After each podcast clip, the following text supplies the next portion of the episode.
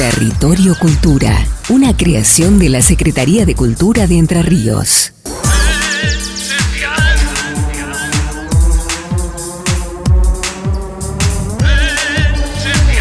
Y hoy tenemos columna. Y tenemos columna. Tenemos columna. Y eh, para eso, si le parece, preséntela con aplausos a la señorita. Tenemos nuestra columna de artes escénicas a cargo de Aldana Badano. Bravo. ¿Y los aplausos? Ah, bueno. Bueno. Joder, ¿qué? ¿Cómo estamos con los No sean tan, tan abundantes, por favor. Bueno, bueno, bueno. Demuestren, el final lo hacemos, lo hacemos con todo. Bueno, está bien, está bien, señor Gabriel. Bueno, comentabas que te cagaban a pedo. Bueno, yo soy una de las. Ah, una de las que me caga a pedo. Y sí, bueno, Así porque es. ya está grande y su hija, como no está para retarlo, vengo yo en Grande y choto. Claro. Sí, y, bueno. sí, sí, ¿qué va a ser? Y bueno, horario de protección al menor, por favor. Ya estamos, ya son 10 y 10. Bueno, pero nos escuchan de mañana también. bueno, vamos a Es dejar, una comida uruguaya. vamos a dejar de de retarlo nombrar. a Gabriel al aire, por favor. Y vamos a comenzar entonces con la columna de artes escénicos que hacía un tiempo que no se venía Así dando. es, porque mm, Aldana es nuestra gran productora. Claro, entonces como me cambié de rol, pero extrañaba el micrófono, te soy sincera, extrañaba el micrófono. ¿Te gusta el fierrito? Y me encanta, me encanta el Sí, sí. micrófono. Sí. ¿Qué- ¿Para qué te voy a decir que no? Sí, sí. Sí, sí. Y claro. bueno. Bueno, hoy traje a un invitado que ya está en el piso acompañándonos. De lujo. De lujo, realmente. Bueno, bueno, bueno. Ay, Eh, Alguien se metió, no sé, no sé quién está hablando Ni ahí. siquiera lo presentó. Hola, buenas noches. Habla el señor y no lo presentamos. cuenta, Ah, esto ya es son cualquier cosa. No hay Es- código, no hay código. No hay código. Bueno, el que están escuchando al aire es Gustavo Vendersky, que nos viene a acompañar y a contar un poco en qué anda. Pero yo antes quería hacer una- como una breve presentación, pero bueno, él se me adelanta, ¿viste? Todavía cómo, no llegué, todavía no llegué. ¿Viste cómo son los actores? ¿Viste cómo son? Metiches. Son metiches. Metiches. Yo la verdad que no sé. Vos le abrís una rendija y se te mandan Se nomás. mandan así. nomás. Bueno, la breve presentación. Gustavo Vendersky nació en Paraná y se crió en el barrio Gazano. A los 18 años se fue a Rosario para estudiar antropología, aunque ya sabía que su pasión por el teatro estaba latente. Luego de un año decide mudarse a Buenos Aires y seguir su sueño, e intenta entrar a la Escuela Nacional de Teatro donde sufre una gran decepción. Palabras textuales del señor Gustavo, ya que no aprueba el examen de ingreso. ¿Cómo? ¿Cómo los dejaron ir? Bueno, sin embargo, hoy realiza otra lectura de esa situación y agradece no haber ingresado, ya que, y cito textual, la enseñanza muy institucionalizada nunca fue para mí, tal como lo explica entre risas. Este es un breve fragmento de una entrevista que le realicé a Gustavo el año pasado, que ya fue publicada en medios gráficos, pero que me parecía que venía a A a colación. colación de este programa. Y bueno, ahora sí lo recibimos a Gustavo con aplausos y alaridos. Ay, por favor. Bueno, muy buenas noches, Gustavo. ¿Cómo Hola, andás? buenas noches, ¿cómo Hola, andan? Gustavo, ¿cómo Una- estás? Una alegría enorme estar acá con ustedes. Bueno, muy bueno. buenísimo. Hoy fue un día maratónico para Gustavo porque viene de hacer una doble función en el Teatro 3 de febrero, ¿no es así cierto? es, así es. De un espectáculo unipersonal, además, que bueno, tienen, los unipersonales tienen esa condición tan peculiar, este, sin red, digamos, ¿no? Donde uno no tiene la posibilidad de ampararse de alguna manera en algún partener. Una vez Un que es- compañero que respalde. Sí, digamos que uno tiene algún bajón o algo. No, ahí uno solito con su alma y su voluntad de contar una historia y de llegar al público. Bueno, Encima, explotado el teatro, me contabas. explotado, se aprovechó al máximo las capacidades del teatro, pero bueno, hermosa experiencia, es un ciclo que se está organizando ahí en el teatro, este, con distintos espectáculos de la ciudad, eh, que son de acceso libre y gratuito para escuelas. Eh, así que bueno, hermoso, muchos gurises mirando para arriba, mirando todo ese, ese edificio maravilloso que tenemos. este, Claro, que a su vez es un espectáculo el edificio en sí. Eh, totalmente. Sí, totalmente. sí, Y sí. también pensemos que para muchos, muchos, es la primera vez que van al teatro. Es una gran Sí. posibilidad que sea con entrada libre y gratuita. Sí, sí, sí. Así que, bueno, para quienes este, creemos que el teatro tiene que llegar absolutamente toda la población y que el derecho a la cultura tiene que ser algo que garantice el Estado, poder trabajar en esas condiciones es como... Porque aparte lo hacemos muchas veces en forma independiente, en condiciones un poquito más difíciles, como por ejemplo trabajar en patio de una escuela sin nada, entonces hacerlo en ese en nuestro Coliseo Mayor. Claro, es tremendo. Así que bueno, estoy cansado, pero ese cansancio lindo que a uno le queda. Estuviste presentando Sonámbulos. Sí, Los Sonámbulos, Los una Sonámbulos. historia de la ciencia en dos patadas, que es un espectáculo que hacemos desde el 2018 ya. Bien. Bueno, hay algo que yo he notado a lo largo de, de tu carrera y por lo que conozco, que hay como una cuestión muy fuerte de la divulgación científica, ¿no? Bueno, contanos un poco a qué viene, a, a cuento de qué todo este interés por la divulgación científica.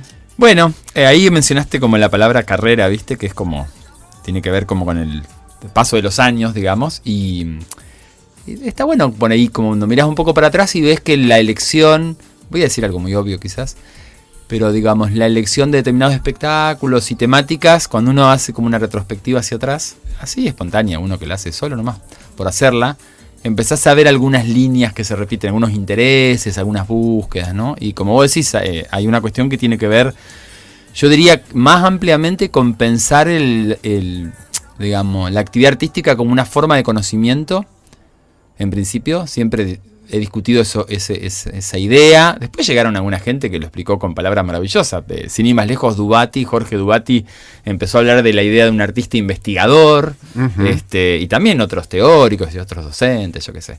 Eh, pero es una idea que, bueno, muchos hemos discutido y hemos compartido. Y dentro de esa idea del arte como conocimiento, también la idea de pensar en, en que el arte se vincule con otros tipos de conocimiento, ¿no? Y yo siempre fui un lector este, bastante apasionado de este, la astronomía, la física, la biología. Y en algún momento me contacté un poco casualmente al principio con la gente de Puerto Ciencia, que es el museo que depende de la UNER. Eh, que El está museo, sobre- ajá, museo interactivo que queda sobre calle Racedo en la ciudad de Paraná. Es, es un museo re lindo. Uno de los galponcitos de, Del de- ferrocarril, del ¿no? ferrocarril, Claro, sí, sí, ahí sí, en el predio de ya Juan unos L. cuantos años, sí. Sí, este, y bueno, y ahí se dio una sinergia muy interesante, ellos fueron muy receptivos con la idea, se generó ahí como un- una relación súper fluida, donde no, no hubo tampoco, faltaron este, momentos de acaloradas discusiones con respecto a, bueno, cómo el teatro se podía vincular, porque hay gente que lo piensa más como una especie de herramienta para explicar tal cosa, y nosotros con el grupo debatíamos que no, que es otro tipo de conocimiento el artístico, y que en todo caso tiene que articular y entrar en diálogo con el conocimiento científico. Bueno, grandes discusiones filosóficas, epistemológicas, eh, pero ahí empezó como un camino de escribir, poner en escena, este, espectáculos, eso, que vinculen la cultura científica con el conocimiento artístico. ¿no? Y hemos hecho un montón de experiencias, espectáculos que hablan del Big Bang, este, de la luna como nuestro astro, este, de la historia de la ciencia como es los sonámbulos. Hemos hecho un espectáculo que todavía no lo pudimos traer a Paraná porque es medio grande, pero que es una, una especie de mm, titanes en el ring, pero donde se enfrentan y, y pelean lucha libre este, distintos científicos Oh. o teorías científicas. Este, bueno, hemos organizado festivales de, te- de teatro y ciencia, de hecho este año se va a hacer en Paraná este, la quinta edición del Festival de Teatro y Ciencia. Primicia, por Primicia favor, contanos. Sí, no, ay, ya lo dije. Sí, ya lo dijiste, ahora contanos todo. Del 10 al 13 de noviembre, ahí en Puerto Ciencia, va a haber este, cinco espectáculos que eso, que articulan este, el teatro con la ciencia, la ciencia en un sentido amplio, ¿no? No, no pensar solamente en la biología y la física, ¿no? Sino también, este, obviamente, las llamadas ciencias sociales. Y en general, digamos, la ciencia como, más bien la actitud científica, ¿no? Claro. Siempre decimos que un gurisito que va por la calle y, no sé, se pregunta por qué el cielo es celeste y no es verde, ya está teniendo una pregunta que puede dar pie a una investigación científica. O sea, es una actitud, digamos, ¿no? Bueno, eh, todo esto era para, perdón, la- eh, todo esto era por la pregunta de los sonámbulos. Qué tremendo este muchacho imparable. Como fui por la rama, ¿no? Bueno, y por otro lado, también has, has tenido otro tipo de propuestas más cercanas a lo musical, como es el caso de la obra Como un león. Por ahí si nos querés contar un poco también de qué va esa obra, es otro unipersonal también. Otro unipersonal. Sí, eh, bueno, ese es un espectáculo muy peculiar por las circunstancias en las cuales surgió.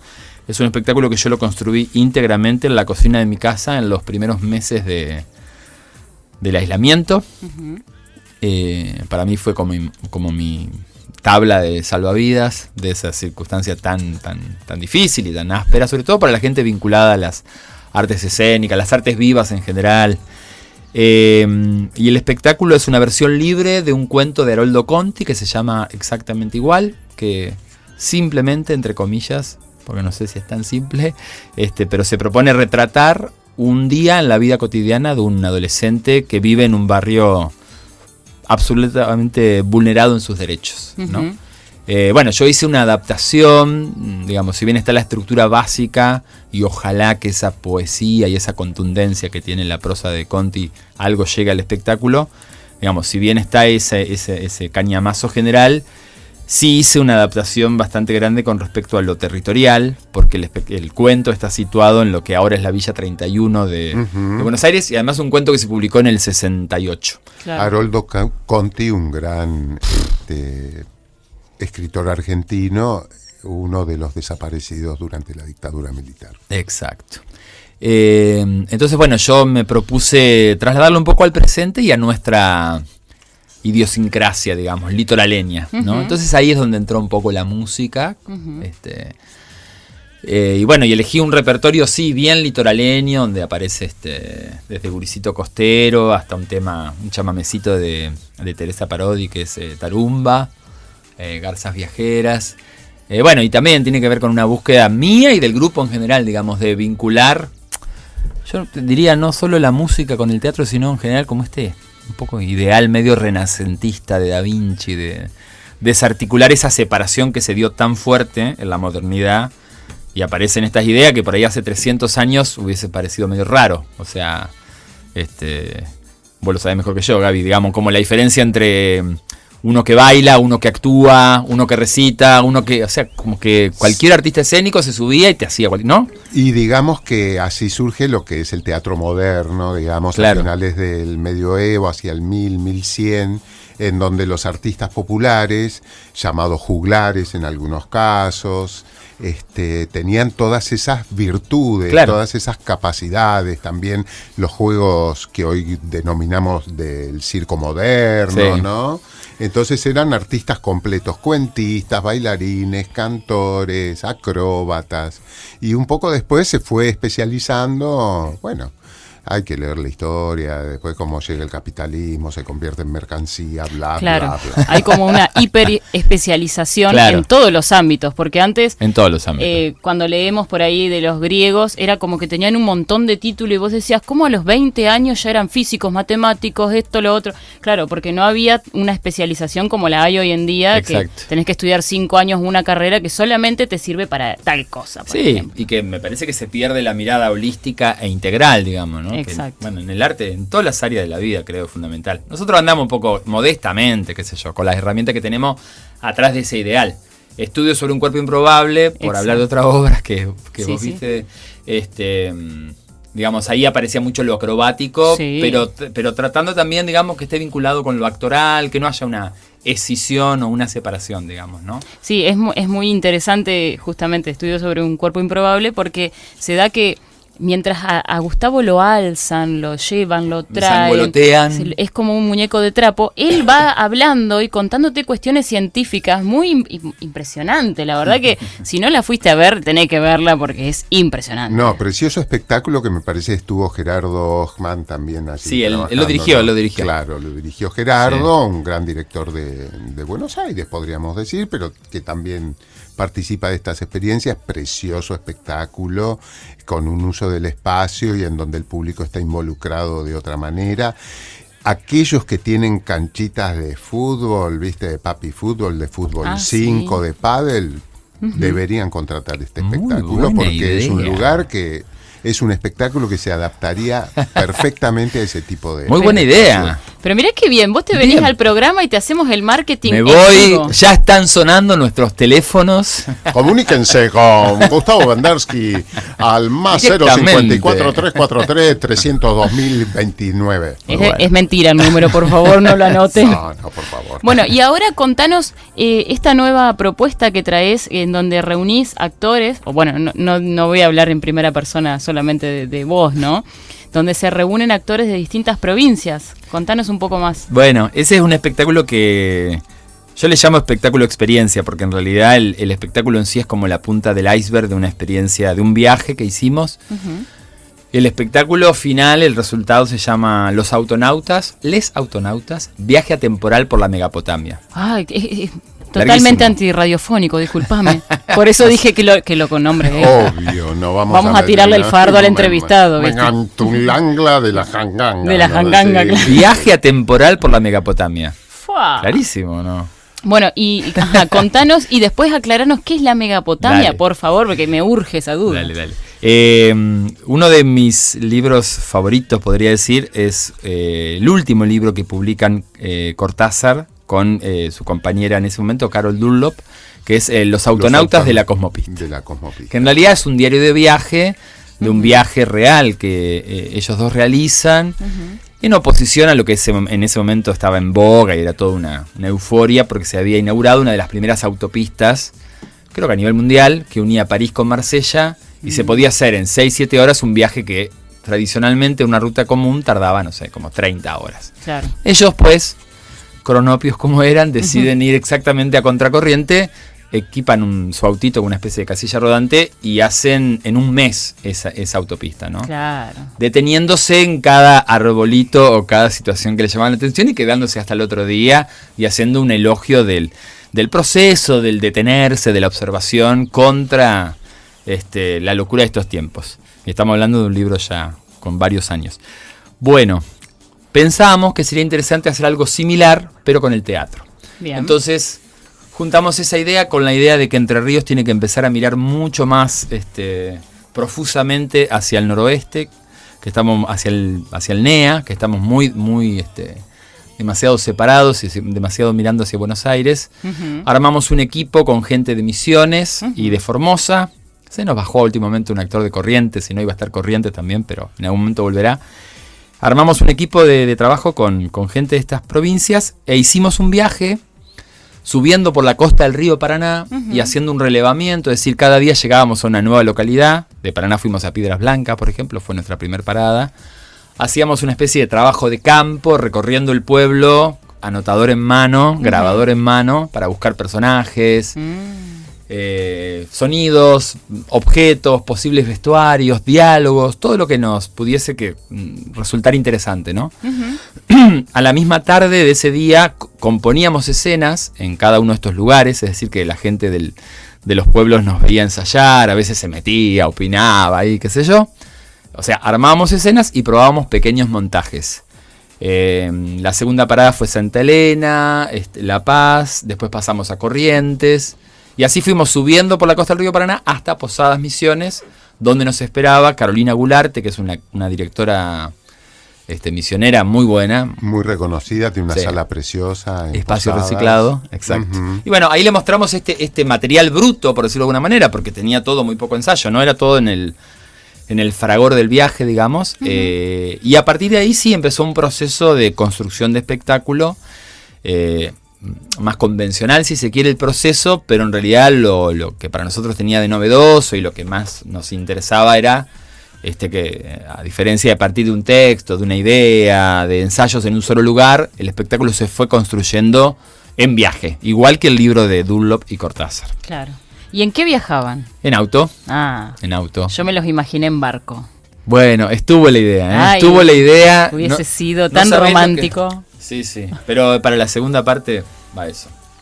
Bueno, y contanos entonces, ¿tienen preparada alguna función a corto plazo o a largo plazo para que podamos disfrutar? Sí, bueno, estuvimos hace no tanto haciendo una pequeña gira por, por Entre Ríos. Fuimos a las localidades donde justamente habíamos estado con haciendo la investigación. Eh, llegamos a Paraná. Ahora estamos preparando una gira por eh, Formosa, Resistencia y Corrientes. Y en marzo del año que viene volvemos a Paraná. Vamos Bien. a hacer funciones, no sabemos todavía en qué sala. Y la idea también es hacerlo para algunos colegios que ya están interesados. Así que bueno, el espectáculo tiene que ver con nuestro río, con nuestra idiosincrasia fluvial y litoraleña. Este, y nos parece súper importante en este momento, digamos, ¿no? Donde estamos viviendo una sequía tremenda, donde se está viendo las consecuencias de- del capitalismo feroz, donde estamos este, tratando de, de entender como sociedad que no se le puede llamar hidrovía a nuestro río, que debería ser sujeto de derecho. Entonces, bueno, por un lado el espectáculo tiene una parte romántica que tiene que ver con el río, la la y la la la, que es hermoso, pero también tiene una parte política, ¿no? De visibilizar y de entender que sin el río no somos nada y no en un sentido poético, sino en todos los sentidos de la palabra. Está bien, un espectáculo contrastante. Exactamente. Bueno, el tiempo nos corre, lamentablemente, ya nos dimos cuenta que da para mucho. Pero sí, Gustavo Pero bueno. tiene una amplia trayectoria y ha recorrido un largo camino. un largo camino. Mirá, con esta obra ya se recorrió como cuatro provincias, imagínate. Imagínate. Eh, aparte en la República de Corrientes, ¿viste? Y claro, ya se me pone campechano. ya. A ver, correntino, No, no, eh, no estoy cau. vamos a comer unos chipacitos. Oh, Qué rico. Bueno, ha pasado por Territorio Cultura Gustavo. Gustavo Bendersky. Gracias.